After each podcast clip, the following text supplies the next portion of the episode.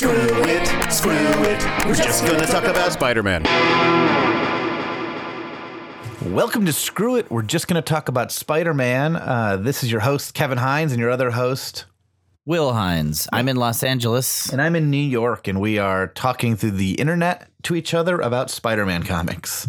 What we do in this podcast is we go over the original 41 Spider Man comics issues that were done by the original creative team of Stan Lee and Steve Ditko back Yeah. in the early 60s. These comics, uh, we've read them far too many times, and uh, we talk about them far too often. And so now we are recording that conversation for everybody uh, who wants to hear it. You're like, man, I want to hear two nerds in their middle age talk about comic books they read when they were children. Yeah. This is the podcast for you. And uh, we've discovered uh, after we started this that other people were doing the same thing. Yeah, so let's let's let's start off with like um some podcast and Spidey news. So like um there's just like with any popular subject, there's lots of podcasts about it. But in particular, there's one podcast that started almost the same time we did and is also going through the amazing Spider-Man issues. And it's called Swinging Through Spider-Man. And it's these two guys from Northern England. I forget exactly where because I'm an American and I don't know geography. Yeah. Part of that And island. Part of that island somewhere in the north, I think. That maybe? island slash country. island slash country slash former empire of the world. Um, and they're going through. I think they're going to do every issue of Amazing Spider-Man, all 700 issues. or so they say. I feel that's crazy. crazy. it's really funny. Uh, they're really funny podcasts. They one they've never read these issues before. One of them seems to not even have even read it even before they do the episode. Yeah, Uh, it feels like one of them is reading it to the other one. it's really fun, and we Yeah, we and- if, and- if you're a real Spider-Man head, check check both of them out. So And I think that's they swinging started almost the exact same time as us, maybe a little before. a week before or the same week, like really close. Uh, but they're they doing were- two issues a week, so they're gonna they're gonna they're gonna pass us fast. They're way they're to be way ahead of us. Uh, they already are ahead of us. And, That's appropriate. uh, That's appropriate. They're younger. They got more energy. yeah. We're older, so it makes sense that we do a more moderate pace. But like instead of just sort of being mad that two other people are doing their idea, they've been they I think they're listening to our podcast, which is they're checking nice. it out. They're checking it out. Yeah. Um, which is really nice of them. And uh, there's other podcasts too, and I forget the names of them. Yeah. But there's there's much Spidey podcast out there. There's a bunch. Um, there's a bu- uh, uh, and uh, um, But I want to address- over these issues. Uh, so I don't know what makes ours different and better, other than our charm. Will Well, we have our own particular charm. Um, we're brothers. So theoretically, this should be personal. I don't think it has been yet, but it could be. It could be at any moment. It could. we you could, could, be start overcome. crying? This could be the podcast where we cry because of Spider. I might cry when we get to issue thirty-one. I might cry, and um, you know, at any We moment, this could we be. can't wait till 31 for you to cry. You got to start crying now. I'm, I might have to. Find And a time to um, cry in this episode. this this issue is going to be tough. um, and uh, um, well, I, I don't know if any podcast is. I don't know if we're worried about being better No, I'm not. Uh, uh, but um, there's a whole family of Spidey podcasts, and we are proud to be a part of it. Uh, other podcast news is we joined a network um, called. Uh, I, I can't remember if we said this in a previous episode or not. I feel like we have maybe we did. said it, but the header has been on the podcast since episode two. Yeah, so uh, we joined a network called What's a Creative, and they're uh, they're headquartered here in Los Angeles. And I love these guys. I'm friends with them. Um, they have a bunch of cool podcasts already. Uh, there's some. There's one called Lizard People, which is about conspiracy theories, and I've been a guest on that podcast. There's one. Uh, my, can you hear my cat meowing? I could. Nice. That means everybody can. Um, uh, Mouth Feelings is another What's a Creative podcast with Ty Burrell and um, other friends of mine. Uh, Ty Burrell from Modern Family, and it's a really that's a really funny one where they talk about foods and drinks they like, and um, Yeah, so it's very uh, awesome that they want to. They asked us to join their network. yeah, we like promoted it on Facebook the first episode, and um, Ryan, the one of the um, owners of uh, What's a Creative, like messaged me like five minutes later. He's like, "Join our network." I'm like, "Well, all right." so Yeah, we're ex- we're excited to be part of that. recording these a little bit ahead, so this is why we're only mentioning it now. But we've been a part of it for a while, so you've already seen Yeah, the changes that What's a Creative has brought to us. Yes, uh, one of them is segments. They've suggested that we do segments. So let's um so we and we've already done one, Spidey and podcast news. That's our first segment. Now we're going to move. Yeah, this was a segment. I know, you Oh, yeah, might not have you're- noticed this. You're right in the middle of a what's a creative recommended segment, people. Oof. So now we're going to go into our second segment. What's going on in the Marvel universe at the time of this issue? So we're doing Amazing Spider-Man number five. We Right. should have said. So this has a cover date of October 1963. uh and last month, if you remember, we talked about how that was the month where both the Avengers and X Men debuted. Uh, Yeah. so that was a big month for Marvel news. This month, less so. Uh, both Avengers and X Men did not come out this month. They're taking a month off. Maybe they're bi monthly. Uh, and everything else is trucking along. Fantastic Four, Strange Tales, which is Human Torch's solo book, Journey into Mystery, which is Thor, Tales to Astonish, which I believe is uh, uh, the um, Ant Man comic, Okay. and Tales of Suspense, which is Iron Man and Doctor Strange. It's funny that Doctor Strange is not in Strange Tales. No, that's uh, uh oh maybe he's also maybe he's in Strange Tales. He's in one of them. Um, It's hard to keep track. For a while, the Marvel titles didn't really go with the heroes. That's right. Uh, but anyway, Iron Man, Human Torch, uh, Fantastic Four, Thor, and Ant Man are all trucking along. And next month, both X Men Avengers come back for their second issue. Uh, but the other big news is that Amazing Spider Man finally starts going monthly at this point. Yeah. Up to this point, Yeah. it was a bi monthly comic. It's crazy how small Marvel Comics is at this time. Like they're going to become this huge media empire. You know, they're going to become like such a force. I mean, of course, now in modern times with their movies, they're a huge, huge thing. But you know, even by the late '60s, they were like a huge cultural phenomenon. But they're still growing at this time. They're still Yeah, like they're hesitant to give heroes their own titles. They're hesitant to give superheroes monthly titles. If you include X Men and Avengers, they only have eight monthly books. That's two a week, really, if they came out every week. Which at this time, I don't know how they came out. It was put on newsstands, so sort of a little haphazardly across the month, probably. I mean, But like, Stan's writing. uh, these comics come out like I would say like ten or twelve a week. Well, Stan's writing all of them uh, u- using the Marvel method, so he doesn't have to like write every panel, but he's still overseeing the plots of all of them. And then Kirby is drawing at least two, and Ditko's doing two. And Kirby's Like, doing layouts for like the rest. The non Yeah, Ditko ones, Kirby does a lot of l- quick layouts. It's crazy how small a team they were. Like, yeah, Jack Kirby would like do quick outlines of the th- of a of a comic based on a uh, a one page story pitch from Stan Lee, and then another artist would flesh that out. Meanwhile, Uh, and then Jack Kirby, is would, drawing would fully draw Fantastic Four and fully the Avengers. Thor. He's also draws Yeah. every issue of Thor, I think, for a while. That's crazy. And then Ditko's doing Spider Man and sometimes Hulk and all the Doctor Stranges. It's Hulk nuts. is gone, so he's really just doing Doctor Strange and Spider Man. Then there's they're starting to bring in new guys, right? I think like Don Heck might even be about starting on uh, He does Iron Man, Iron right? Man, yeah. Whatever. So like, but there's not a lot. There's not a lot of people. Torch has uh, a, a bunch of different people that sort of come in and come out, but the only regulars really, um, the main regulars are Stan Lee, Jack Kirby, and Steve Ditko, with inkers and a few other things. Um, okay, but they're they're still they're continuing to grow. So that's what's going on in the Marvel universe. Good segment, Kevin. Great, great Good. segment two. And now we're moving into segment three. This is the main segment. We're going to talk about the issue. We're going to talk about Amazing Spider-Man number five. Kevin, what did you think of this issue? I thought this issue was not that great. Uh huh. Uh, it's a This very is- this- memorable issue to This me. is Doctor Doom. Um, Crossover with the main villain of the Fantastic Four. So they're bringing in probably the biggest villain in the Marvel universe to face off against Spider-Man. Yeah, I think at this point, definitely, there's no villain bigger than Doctor Doom. He faces off their Mm-hmm. number one comic, Fantastic Four. He takes on a team of four, and now Mm-hmm. he's taking on just Spider Man. Right. So it's kind of a crossover ep where they're taking one of the big characters from another comic and putting him in this one. Yeah, and I think Yeah, there's still I- some I good agree. stuff in this comic, and, and there's some, some still some good drawings, and the story isn't all bad, but it, it just feels a little, especially after Doctor Octopus and the Sandman, which I thought were such great issues. This feels Yeah, we're- like a step back.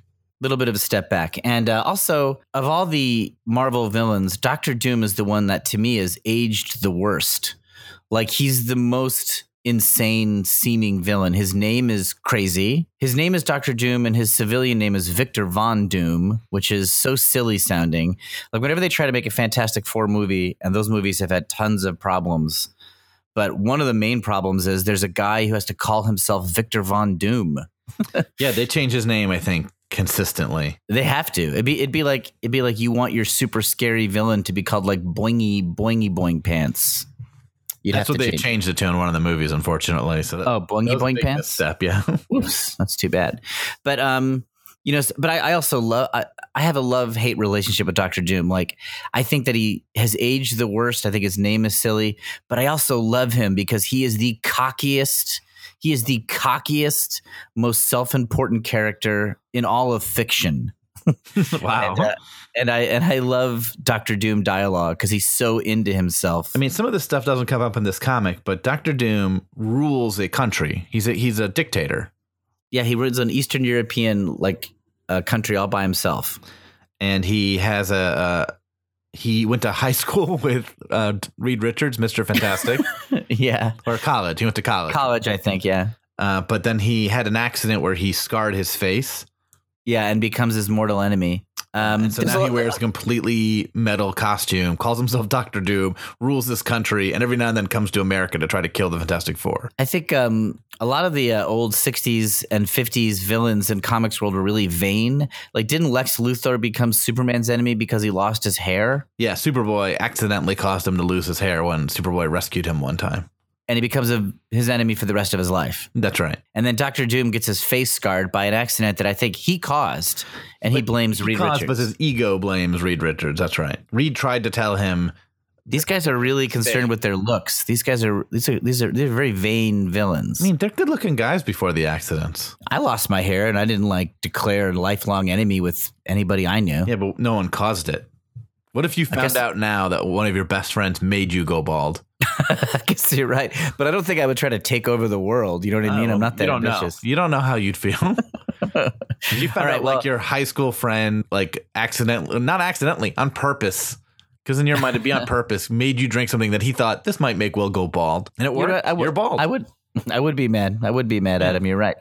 Okay, so I agree. I think this issue is um, it's good, but it's it's a step down from from the super great issues number three and four. I think it's because they're forcing a crossover that doesn't totally fit.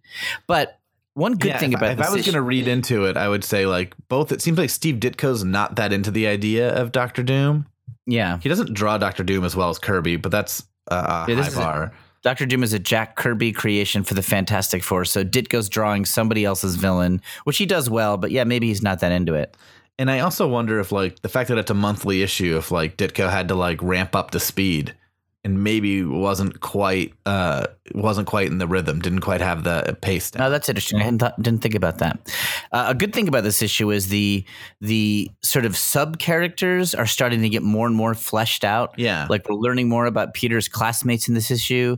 Uh, J. Jonah Jameson's secretary Betty Brant, who has been in earlier issues, but now she's really becoming like a big part of the story because she kind of has a crush on Peter. Yeah. This is the first issue where like they pay any attention to Betty Brant. So that's kind of cool. The world's getting more I think expanded. last issue might have been her first appearance. yeah, I think that's right. And then, this, or So- first appearance with a name, and this is her first appearance where like people have any opinion of her whatsoever. I love it when Peter Parker's classmates get more involved because I love Stan Lee teenager dialogue because it's crazy. Yeah. Um, this issue involves what, what those teens consider the greatest prank ever. so get ready for Yeah, that. They're super mean. Um, well, let's let's get into it here. So w- we start off with J. Jonah Jameson, who has bought bought a half hour of television That's right. just to complain about Spider Man. Yeah. he hates them so much. It's so funny. Then all of Peter's teenage friends are watching. Uh, but now, in a sort of stroke of irony, Peter Parker's classmates, even though they hate Peter Parker, they love Spider Man. Sorry about that. Hello? I uh, I was coughing. Can you cut that part out? Sorry. No, I'm going to leave it in and make it four times as loud. Oh, that's weird. Um, I tried to mute it and then I had trouble unmuting. Um, you would just So said that, I'm going uh, to say this again. Yeah, great. Uh, so, uh, a stroke of irony in the comics um, Peter Parker's classmates hate Peter Parker, but they love Spider Man. Yeah, in this issue, Peter Parker tries uh, to throw them off the, the trail that he might be Spider Man. Peter Parker decides to take up the stance that he hates Spider Man. uh, yeah, he's sort of like um, um, it's kind of like if J. Jonah Jameson is Fox News, like the conservative conspiracy theory news source that's being like, Yeah. I don't know if the president was born in America. Peter Parker is like a Fox News fan. Yeah. Like, yeah, okay, well, I'd like to see the birth certificate. Like, he's he, All the other high schoolers are liberals like they should be. They're anti Fox News. But Peter Parker's that one guy who's like, he makes some good points. he's a nerd. He's wearing a suit to school every day, uh, and he's on the side of conservative news. He's anti Spider Man. Well, they're at the bowling alley when this issue first starts, and Spider Man is, or Peter Parker's not wearing a tie, though he is uh, still dressed up very well. He's sporting a pretty cool vest. Yeah.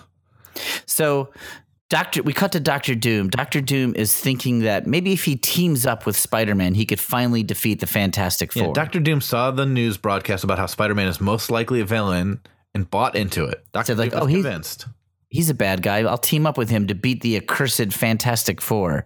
Yeah, And I'm a um, bad guy. He's a bad guy. This is a match made in heaven. Thanks. Let me give you some example of some Doctor Doom dialogue, which I love. Like while he's thinking about it, this is the thing he says to himself: "Ordinary men tremble at the mention of my name. The entire civilized world fears the menace of Doctor Doom, and yet, in one respect, I have been foiled time and time again."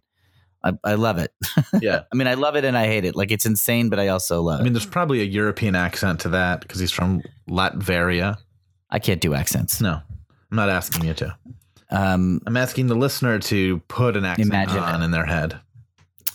Um, yeah, if you, and also if you have a if you're really sophisticated at sound engineering, if you could download this podcast and filter my voice to be Eastern European and then uh, give it back to me, I'd appreciate it. Um, meanwhile, Peter Parker is at home in a very high ceilinged bedroom. Yeah, his his bedroom's dimensions change as necessary. Um, his Forest Hills bedroom in his I, I I assume Aunt May doesn't have a lot of money, but she bought a house with pre-war high ceilings where he can like leap around on the walls. He's practicing some insane web thing where he's making giant snowshoes out of his web or something like that, or Yeah. maybe it's a big lacrosse basket. I'm not quite sure what he's doing, but if you think about the past issues, he's had to make parachutes and slingshots on the fly. It's not a bad idea to practice. um, Doctor Doom has created a device to communicate with Spider-Man telepathically using his like spider abilities. Yeah, now this is similar to what the chameleon did. But Peter Parker doesn't seem to remember that happened because he's like, no one's ever done this before. But it was just four issues ago. Yeah. I mean, it's happened now twice in a very short span of time. Uh, he should almost expect it to happen. I love uh, in this Spider-Man world, people who have science ability can make like incredible inventions in no time. Yeah. Like Parker invented web shooters in one night. Doctor Doom creates a device to communicate telepathically with spiders in an afternoon. It doesn't really matter what your field is. Like if you're like uh, a chemist, you can still build machines. Like you can kind of do anything. I guess to the guys making comics, just the ability to be good at science is such a wonder, wondrous, amazing thing that they assume being good at science means you can invent anything anytime you want. Yeah. I mean, all the villains have the ability to invent such amazing devices. They could all be rich. And radiation isn't dangerous; it just turns you into a superhero. Yeah. So really, science is the big hidden hero of early '60s Marvel comics. All right, so Spider-Man takes the bait, goes to Doctor Doom's headquarters. Yeah, and this is a pretty well drawn page. Spider Man's uh, traveling to Doctor Doom, flying over the city. I think it's great. Shows yeah. up at Doctor Doom's uh, New York layer, I guess. Everybody's in New York City in the Marvel universe. It's the only city worth being a superhero in. Um, Spidey shows up, and they have a they have a conversation about Yeah, him yeah. joining up. They they kind of sit and talk to each other, which looks so funny. Yeah. Spider Man sitting and scratching his chin while Doctor Doom is standing there with his hands on his hips like an impatient mom. Doctor Doom is sort of like wagging his finger while he's explaining his plan, though thinking about killing Spider Man at the same time. Yes, uh, this dialogue is so great. You're an outcast, the same as I. You dare not reveal your true identity, and yet, right under your nose, the Fantastic Four bask in the limelight while you are shunned and hunted. But then he's thinking something even worse. Yeah, I'll appeal to his sense of envy, of pride. Then, once he has served his purpose, I'll destroy him without a second thought. I mean, there's no, there's no need to destroy Spider. In this theory, like Spider Man helped you kill the Fantastic Four. Spider Man doesn't want anything. You don't. He hasn't asked for anything. Let him live. Doom just loves being evil. Yeah. Uh, so Spider Man thinks about it for one panel, but then he says, "Nah, I can't do it. I'm a good guy. Forget it. We're enemies." Spider-Man thinking about it is really funny too to me. Just like, hmm, me team up with you, huh? Man, wouldn't that be a gasser? Jonah Jameson would really have something to howl about then. Doom wants to seal the deal immediately. Ah, so you will do it. Speak. Give me your word. Uh, and then Spider-Man rejects him immediately. yeah, uh, not so fast, Tin Head. Sure, it's an amusing thought to kick around, but just between us, I need you like I need another nose. The answer is no, Buster. Spider-Man doesn't really say no to being evil. He just says, "I don't want to be partners with Doctor Doom." Yeah, Spider's Spider-Man's very pragmatic. He's he's not a hero guaranteed in any Yeah. situation. What you know? Is there money in this villain gig? But Doom, with Doom, you either get married or you're his enemy. Uh, I warn you, if you were not with me, then we are deadly foes. Right. So Spider-Man covers him in a pile of webbing, uh, but it doesn't work. It doesn't do anything because Doom uh, had been communicating with him via a Doom robot. Yeah, we move into a quick fight. There's and Doctor Doom immediately starts pulling out some great Doctor Doom tricks. There's a Doctor Doom robot. There's a trap door beneath Spider-Man's feet that he didn't see. Yep. Uh, he's got little finger lasers that Doctor Doom can shoot out of his uh, armor. Yep. Uh, so Spider-Man does the heroic thing and jumps out a window and runs away. Yeah, I mean, there's no need to fight this guy. He technically hasn't done anything wrong in this issue. That's right. So Spider-Man just sort of escapes, but then he is going to go back and finish him off. But Doom blows up the building and runs away. That's a good. That's a good getaway technique. If you're trying to escape something, blow up the entire building you're in. yeah.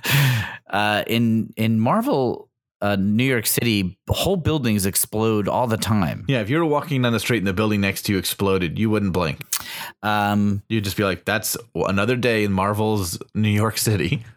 so Spidey can't get Doom right now. He gets into his Peter Parker outfit, goes to J. Jonah Jameson, probably to sell some pictures.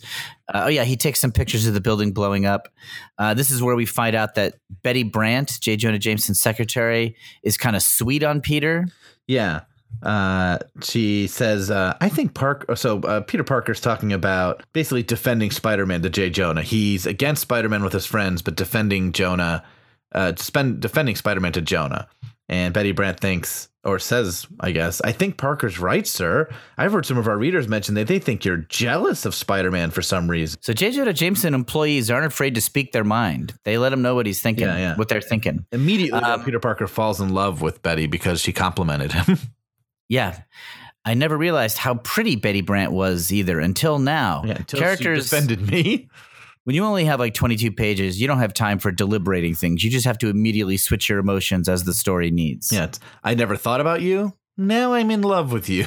Um, so now we cut to like what my favorite part of the story is, which is Peter Parker's classmates plan a prank. Yeah, I think this is the best part of the, this story. This is very funny. I, I I like to imagine this is a Stan Lee idea. Whenever something funny happens, I assume that Stan Lee thought of it. And whenever something very dramatic and dark happens, I assume it's a Steve Ditko idea. But I don't know. I don't know. So they have this since Spider since Peter Parker was sort of pretending to be anti Spider-Man, they've come up with the greatest prank ever, which is that Flash Thompson will dress up as Spider-Man and then I guess walk up to Peter Parker.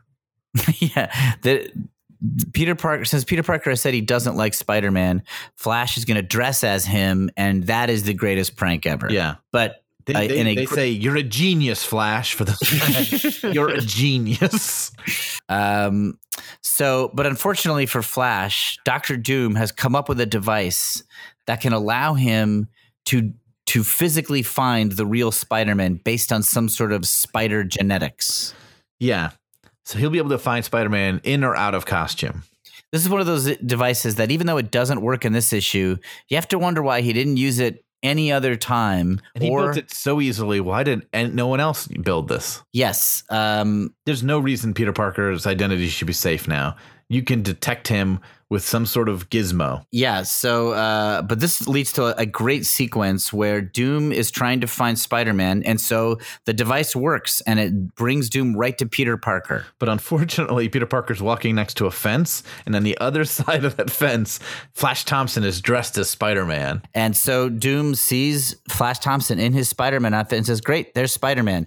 Gasses him and captures him, all without Parker seeing, and it's truly funny. I love this It's- sequence. I mean, he technically landed a helicopter on the side of the fence, gassed Flash Thompson, carried him off. Peter Parker is inches away. Now Peter Parker has a spider sense that like he's used it to like detect the presence of villains while swinging over whole neighborhoods. Yeah. But Doctor Doom was on the other side of the fence, and Peter Parker. The spider sense doesn't go off at all. I guess because he's not in he's not a danger to Spider-Man at this moment. Yeah, and I guess also like Doctor Doom must turn off his spider detecting device because he carries off Flash Thompson and never notices that this guy does not register on his Spider-Man detector. yeah, but we have the now we have the fun situation of Doom has captured Flash Thompson. Um, Parker, and then Doom takes over a television station and tells the whole world, I've got Spider Man. So Peter Parker, sitting at home with his Aunt May, sees it and realizes that that's not him. There's some other person either pretending to be Spider Man or being mistaken for Spider Man that Doom has captured. Yeah. Um. So, and Doctor Doom's, I guess, plan is he's going to kill Spider-Man unless the Fantastic Four show up. And Yeah, oh no, he's really- Fantastic he's really- disband. That's what his plan is. He doesn't want them to even show up. He just wants them to like, all right, we're done. That's a weird request. Yeah. Um, Doom Doom swings big. Doctor Doom doesn't go for little goals. Yeah.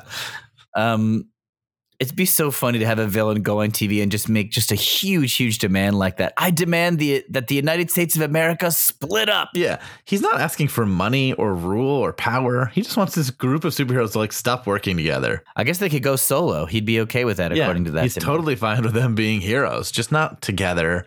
That's annoying. Parker. Peter Parker thinks for a moment that he should just. Oh, so then um, the high school kids, for some reason, call Peter Parker to ask his advice. Yeah, they've and they they've lost Flash Thompson, who had last they knew was going to prank Peter Parker. So they call Peter Parker to talk about it. It makes no sense. Yeah, they say Flash is missing. Uh, he was in a Spider-Man costume because he was dot dot dot going to play a joke on somebody. and Peter's the only one picked on in the entire school.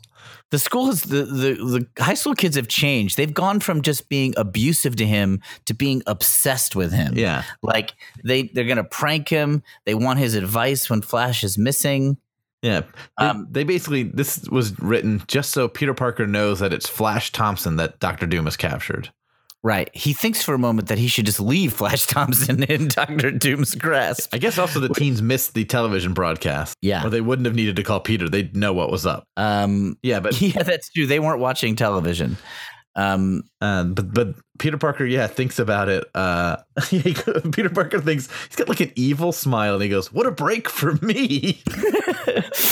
The FF, The will FF will- never agree to Doom's terms, so all I have to do is keep out of it, and Flash Thompson will never bother Peter Parker again. Things are Yeah, like- finally going my way. yeah, Flash Thompson could be killed, and I don't even have to do anything. It's so easy. This bully that was going to play a prank on me is now been captured by the worst villain in the world. um, Good news, but but Parker's Parker's turning good here. He's be, he we're seeing Peter Parker evolve into a real hero. So he realizes, no, I got to save Flash Thompson. yeah. So. But then, for some reason, he needs to contrive a reason to leave the house. Yeah, Aunt May is too nervous to let him leave with Doctor Doom and Spider Man out there. Which, you know, isn't crazy. Aunt, Aunt. May being scared of Spider Man is so funny, like so legit funny. Yeah, when Aunt May hears that Spider Man is captured, her response is, "Thank heavens, his prisoner is only Spider Man, who is probably Yeah. as much of a menace as Doctor Doom." That's his aunt. She- She's the biggest Fox News fan of the of anybody in comics. She believes everything J. Jonah Jameson says. I mean, why would that man lie? And uh, so Parker goes down to the basement, pulls out a fuse, sent plunging the house into darkness, and so he has to go out to the hardware store. So this lets him sneak out. Never mind that he could probably just go to his room and shut the door and like jump out the window. She's done many times. but Yeah. he's got this whole so pulling he goes to fight Doctor Doom while leaving his aunt in the dark. He could die. he could die and she'd have no power and have no nephew. Um, so Peter Parker goes swinging over the city. I love these shots of uh, Spider-Man swinging over New York City. Like Steve Ditko really shines, even in this kind of subpar issue. These things look so beautiful. Yeah. And uh, you can definitely tell that Stan Lee is just putting extra dialogue in because one of these buildings is drawn with it's just a giant telephone on the roof. Uh, Yeah, and so Spider-Man just comments on it. The telephone company installation is below me, but I don't sense any hostile presence down there. yeah, he says that out loud. I don't know why he's even commenting on it. But I think Stan Lee- just because it's such an interesting part of the drawing, Stan Lee's like, gotta say something about it. Yeah. And Stan's not going to leave a panel with no dialogue. He's going to, you know, uh, Stan Lee comics are 30% dialogue. Also, this issue has an interesting caption. We're 12 pages in, and I think Stan Lee doesn't love this issue either because his caption says, Let's face it, you've struggled through one of the longest introductions you've ever read, but we think you'll find it well worth it because now the fireworks begin in earnest. Yeah, he kind of calls out that it's like this is a lot of setup. Yeah, this has been a, a lot of moving pieces to get Flash Thompson captured by Doctor Doom and Spider Man going to the rescue. I mean, when you're writing dialogue for like 10 comics a week, you're going to start to feel absurd as you do it and make some jokes about it. I think it. he got to page 12 and he's like, I can't turn around and fix this. I'm just going to talk Just comment it. on it and keep going. Um, but we do get into a pretty good fight here. Uh, Spider-Man gets into Doom. Spider-Man finds Doctor Doom, slides down a air vent of some kind, shines his useless Spidey flashlight to announce his presence, and then begins to fight Doctor Doom. Yeah. Takes away the element of surprise immediately and then fight. It's a Um, very web based fight, too. Yeah, so you know, Doctor Doom is in full armor. He's got like lots of gizmos, like lasers and doubles of himself, and lots of machines. So Spidey's relying on his web to make like shields and distractions and stuff. That's right. Uh, and it's pretty cool. It's a pretty cool little uh, fight we got going here. Yeah, he like jams up his finger gun. He throws like web balls at him. That just seemed like annoying more than painful. Um, Um, Doctor Doom is a weird random device of a bunch of balls that spin through the air, and I guess could hit you. yeah, it's I don't quite know what it is, but Doctor Doom's very proud of it. He says, uh, "I've been waiting to test out this little device for days now," and it's just like a little magnet machine that spins balls around it. Spidey has to dodge them, but then he's able to web up the work so that it stops working. Then the floor catches on fire and he has to like flip up the wall to the ceiling. Yep, and the floor is electric, so when he lands on it, he's being electrocuted. I just realized something. Doom blew up his old building not long ago. So he must have installed all of this stuff like in the last couple days. Or he said multiple bases. I mean, Doctor Doom might have multiple. never bases. see- You only see robots working for Doctor Doom. So those robots have to be pretty skilled laborers. Yeah, uh, I think he did a lot of this on his own. Just in the field of artificial intelligence, if Doctor Doom turned to good, he could he could be like the Steve Jobs of 1963. He really missed out. He could have made the first uh, personal home computer. Um, okay, so a bunch of Doom robots attack Spidey. Uh, there's electrical bolts. There's a disintegrator ray. Spidey's head is almost put into the disintegrator ray, but he's able to overcome his. You know, he's so strong that he can overcome that. Then he's blinded and he has to rely only on his radar to fight Doctor Doom. His spider sense. uh, his spider sense. Yep.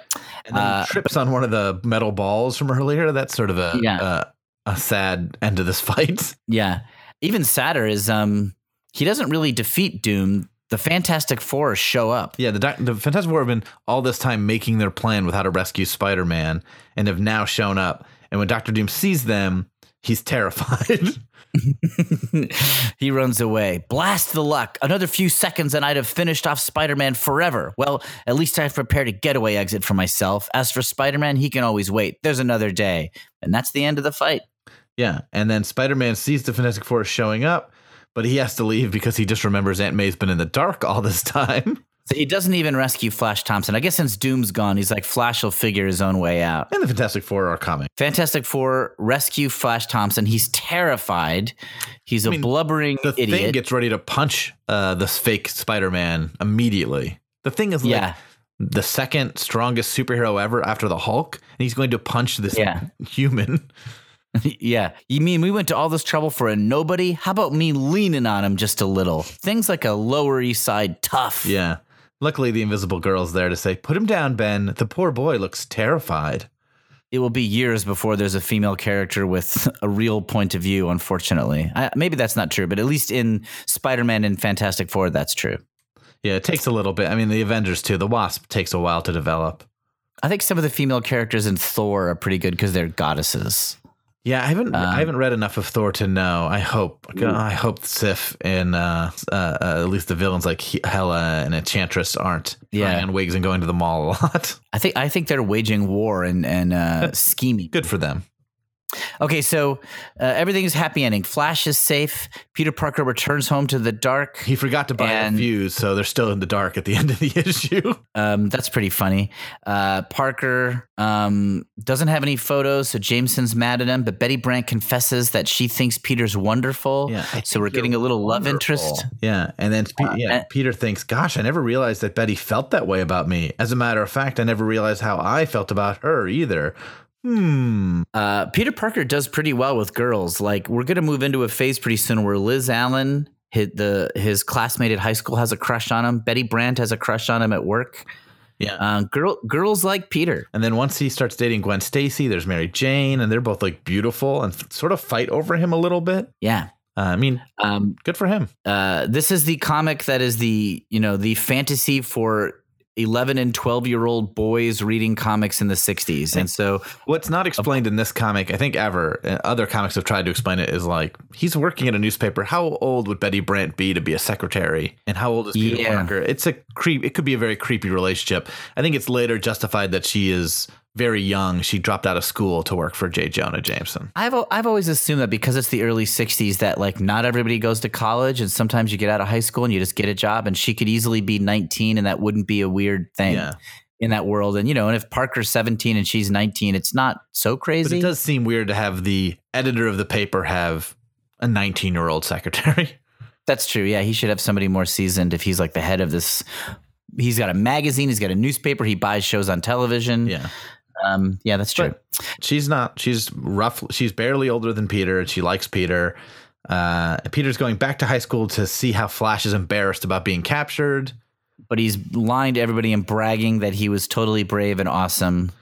yep uh, Liz Allen, uh, why so gloomy looking, Peter? Although I suppose I wouldn't blame you for being jealous of a real He Man like Flash. And then Parker's last line is very classic Stan Lee dialogue. I might as well face it. I got nothing but luck, and it's all bad. Yeah, I feel like that's a thing Peter says a lot. That, like, Yeah. uh, the Parker luck is another thing he often refers to, which is bad Yeah. luck. Yep. Um, I like that last panel a lot too. Uh, It's Ditko beautiful, yeah. comes to life drawing the teens. Yeah, this is a subpar issue overall, but the art is still always good, and there's a couple of good Ditko panels in here. All right, so that's that's the issue. Um, let's go on to give out our, our awards. So this would you would say this is another segment? Will This is another segment. Yeah, we moved on to segment number four. Is this? yeah, I think Yeah, this is segment four. all the awards Oh, are man. segment four. If the What's a Creative guys listen to this episode, they're gonna be so psyched. Just be like four segments. Wow. so, um, all right, what's your best panel? Uh, my best panel. So again, even though I think Ditko does a good job, none of these panels l- leapt out to me like the last few issues. Um, Right. But the action with Doctor Doom and that big fight was pretty well drawn. I really like. There's a sequence where the floor catches on fire, and Yeah. Spider-Man has to sort of backflip up onto the wall and then flips from there onto his feet, and then it's sort of like a very broken. You don't see it a lot where. You see Spider-Man's each tiny movement to how he gets out of a trap is usually just like one big leap. And so it's a very cool sequence. And the second panel in particular, I think, looks really beautiful where he goes from his hands to his feet um, on the wall. It's hard to describe, but I'll post it on our Instagram account, Screw It Spidey, which is our Instagram account. I'll post that panel there and you can see it and then you can tell me I'm right. Uh, I'm going to change mine. Uh, I had one written down. I'm going to change it. My favorite one is page 12, panel four, Spidey swinging over that telephone buil- building. Yeah, I thought about that too. The building looks really great and the swinging over is great. I feel like I could always just pick him swinging over a thing. When I was a kid, man, I just loved all the drawings of New York City and Spidey swinging over it. So I, I get a special place in my heart for. I mean, I'd even say page nine, where we see Flash Thompson putting on the Spider-Man costume on one side of the fence and Peter walking on the other. It's I thought about that one, too. It's- panel, but it is great. It's so funny. Um, all right, so those. Well, I'm, I'm going to stick with page 12, panel four, the telephone building. I'm sticking with What's my your fa- flip. uh, it's a good flip. I think that was a that's a good one. What's your favorite Stan Lee dialogue? Uh, so my favorite Stan Lee dialogue is also amongst the fight. It's when the machine that spins balls comes out, the one that uh, Doctor Doom has been uh, uh, eager to test out. Yeah. Uh, Spider-Man's reaction is iron globes revolving at great speed around a magnetic core, which is a great response. And he goes, "You sure Yeah. have some interesting hobbies, Doc." I mean, he identified Uh, what that was immediately, but it's just a Stan Lee exposition reaction. Uh, all 'Cause Ditko scientists. just drew that, and Stan Lee's Yeah. like, "What is this?" uh, in the Marvel universe, anybody with any science ability can instantly figure out what all the other scientists are doing. Um, okay, my favorite Stan Lee dialogue is page 17, panel one. Dr. Doom thinks to him, says out loud, Naturally, no one can match the thinking ability of Dr. Doom. uh, Yeah. The thinking ability he had there was Spider Man forgot about a robot. I also just, lo- I forgot how much Dr. Doom uh, like talks about himself in the third person, Yeah, like just refers to himself out loud as Doctor Doom. I love it. yeah. He makes it seem natural. Uh, Doctor Doom is sort of dumb in this issue overall. Um, what's your highlight? My highlight is uh, I think I like the idea that Doom wanted to recruit Spider Man, even though it's sort of silly. I like the idea that he buys into Spider Man. Like most of the time, the only person who treats Spider Man like a villain is J. Jonah Jameson and random passerbyers who will point at him and be like, "You robbed that place." The police generally believe in him. The superheroes usually believe in him. I like the idea that a supervillain is like, maybe this guy is a bad guy. I'll work with him. Yeah, it's kind of an innovative idea. My highlight is Flash Thompson getting captured. I think that's so legit hilarious.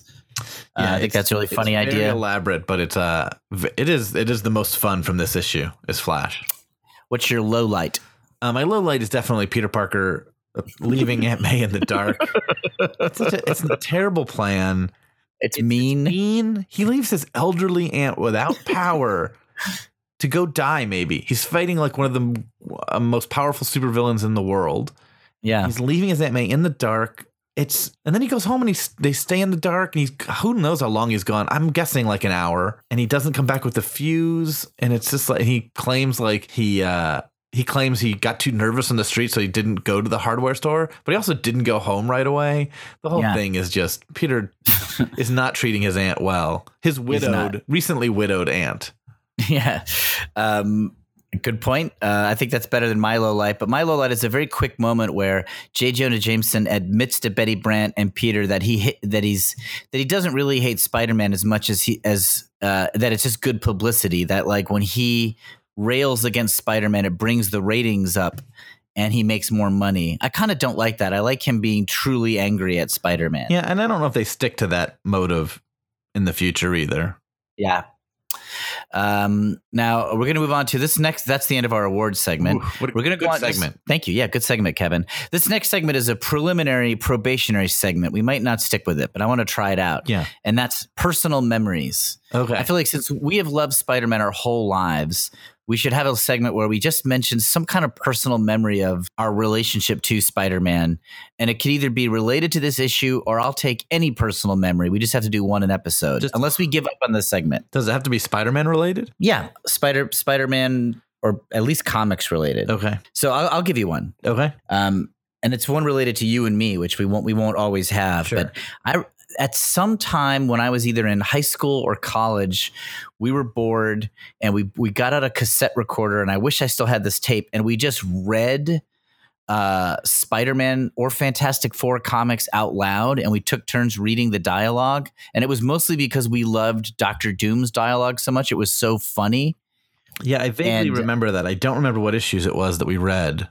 I think it might have been this issue. That's why I'm I'm not 100% sure of that, but I, I'm bringing that up because of that. I, I believe because I remember reading the Doctor Doom dialogue and just laughing so much at like how crazy it was. And I'd like to say that we were kids when we did this because it sounds like something that like 10 and 5 year olds should do, but I think that I was 20 years old and you were 15 years old when we did this. Uh, that sounds more accurate uh, to our maturity levels. Yeah. Um, do you have any uh anyone that you I'm throwing this this segment I'm Yeah. springing on you. Um, I don't have anything that jumps out to me about this issue in particular, um, or or even related to it, unfortunately. So I'm going to pass on this. Uh, Okay, well, just be personal ready. We're going to try this segment out for a couple episodes, so we'll, we'll see how it goes. something. I don't know if we always both need one. If one of us has one, I feel like we've we've connected with it. I mean, for us, being emotionally repressed people, just one personal memory amongst the two of us is a huge accomplishment. I mean, there was that time I dressed up as Spider Man and got captured by a despot, but I don't think that. I don't see. I don't see how that relates. I don't see how that different. relates. All right. Final segment is the recommendation segment where we recommend comics, and these can be any comics at all, something you're reading now or uh, older ones, and you're definitely going to be at an advantage here because you still read tons of comics, and I basically don't really read comics anymore. That's right. Uh, I mean, I do now and then. I do now and then. Like you'll recommend something, or or you know, I like I read the Vision miniseries that happened last year that was Yeah. published in trades. uh, doing, um, you know- the same guy's doing a Mister Miracle one right now, and it's really good. Ooh, exciting! Uh, but that's not So, my um, recommendation. that's a free recommendation. but um, but I'll still make a recommendation every episode, and but yours are going to be way more informed than uh okay. than mine. But uh, so Why don't, why don't you go first? Sure. Um, the one that jumps to mind right now is a comic. It's coming out from Dark Horse. It's called Black Hammer. Uh, Okay. it- I'm, I'm picking this one because it's it's superhero tan, tangential. I would say. Uh, Okay. it's by Jeff Lemire, who's a really great writer. He's also a great artist, so he does not draw this comic. It's drawn by a guy named Dean Ormston, who I think did some Sandman. Definitely did a lot of Lucifer uh, comics. Okay. If you if you've read those. Okay. And the the Uh, premise of Black Hammer is that these sort of golden age superheroes or silver age superheroes uh, were fighting like the ultimate bad guy, defeated him, but somehow got captured in this sort of small town, uh, sort of like a pocket universe where they're in this small town where they're just normal people and there's no, they can't leave the town. They don't know what's going on. They've been here forever. They don't know if the world exists outside this town. They don't know what's going on. And it's a very interesting, uh, uh, weird world. And it's also like the idea of these superheroes is sort of having to like live normal lives is very fun. Um, and it's great. That sounds cool. Jeff Lemire is a great writer. It just had, I think, I think it just took a break. It went like twelve or thirteen issues, and then stopped, and it's going to start up again in the new year. Uh, and it's just, it's just great. Uh, some of the stuff in here has been done by other writers. Uh, like there's an idea of a superhero that doesn't age. She like hmm her power is to turn into like a young girl with superpowers, but she's gotten older, but she can't turn Yeah. back into her older self. So she's trapped in this like unaging child's body, but she's an adult woman who doesn't want to be a child Oh. anymore.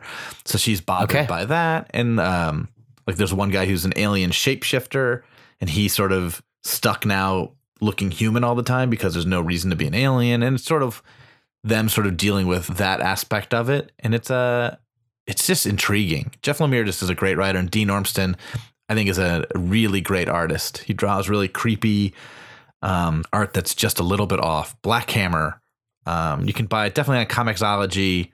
You can get it digitally. You can buy it in comic form. It's pretty recent. All right, great recommendation.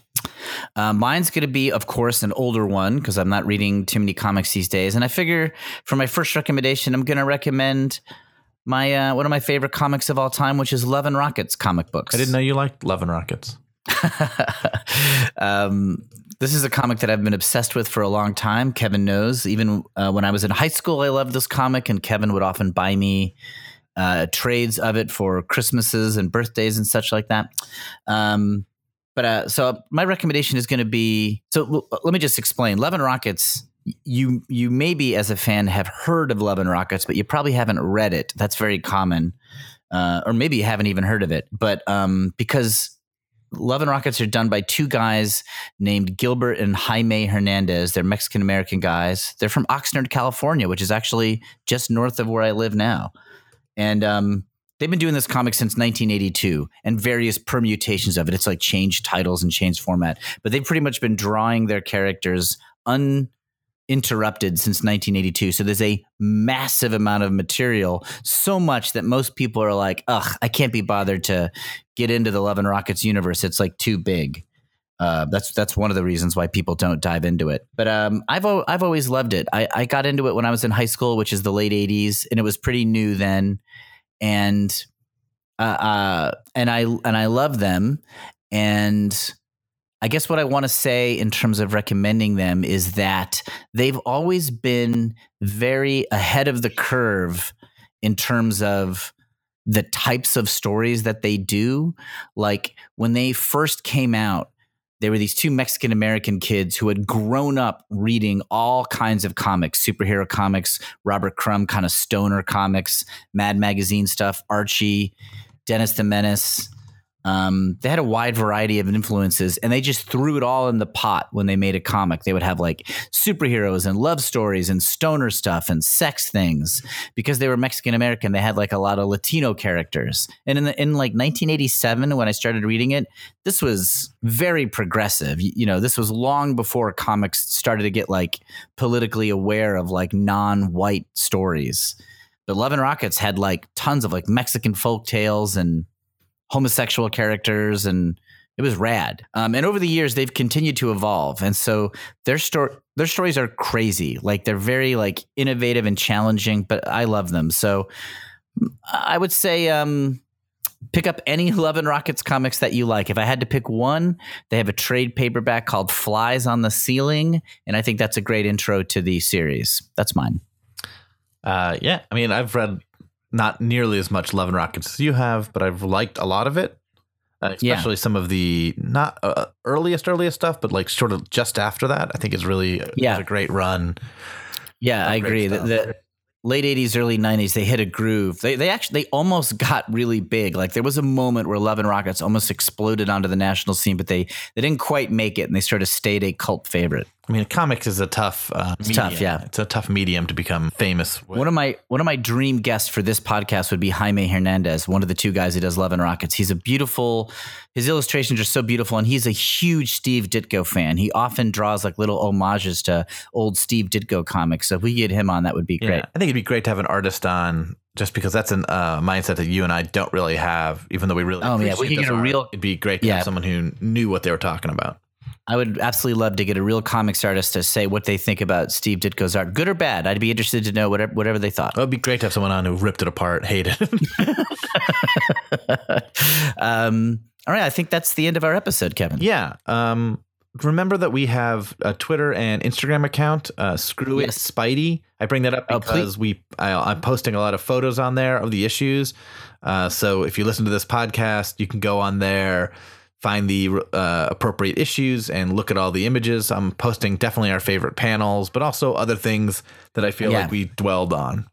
Oh, it's great. The Instagram account is so great. If you, if you like this podcast at all, I heartily recommend you look at our Instagram account, Screw It Spidey. There's great shots of the art we talk about. Kevin's doing a great job of pulling some really cool stuff. Yeah, and if you, you're not on Instagram, I'm trying to re- put it all on Twitter too. It's all reposting on Twitter. Definitely looks.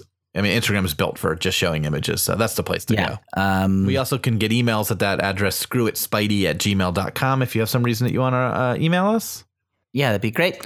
And um, if you are a Spider-Man podcast, uh, tweet at us and we'll we'll give you a listen. We like being part of this community, so let us know if you're doing a Spider-Man podcast. If also, you're doing a Spider Man podcast about the Ditko issues in particular, or really any of Yeah. them, let us know. Um, Yeah.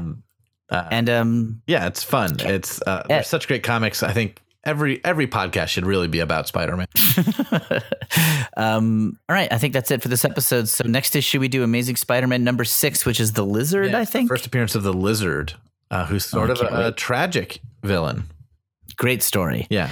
Um, okay, so we'll see you guys next episode. Bye, everyone. Bye. Screw it, screw it. We're just gonna talk about Spider Man. What's a Creative Podcast Network?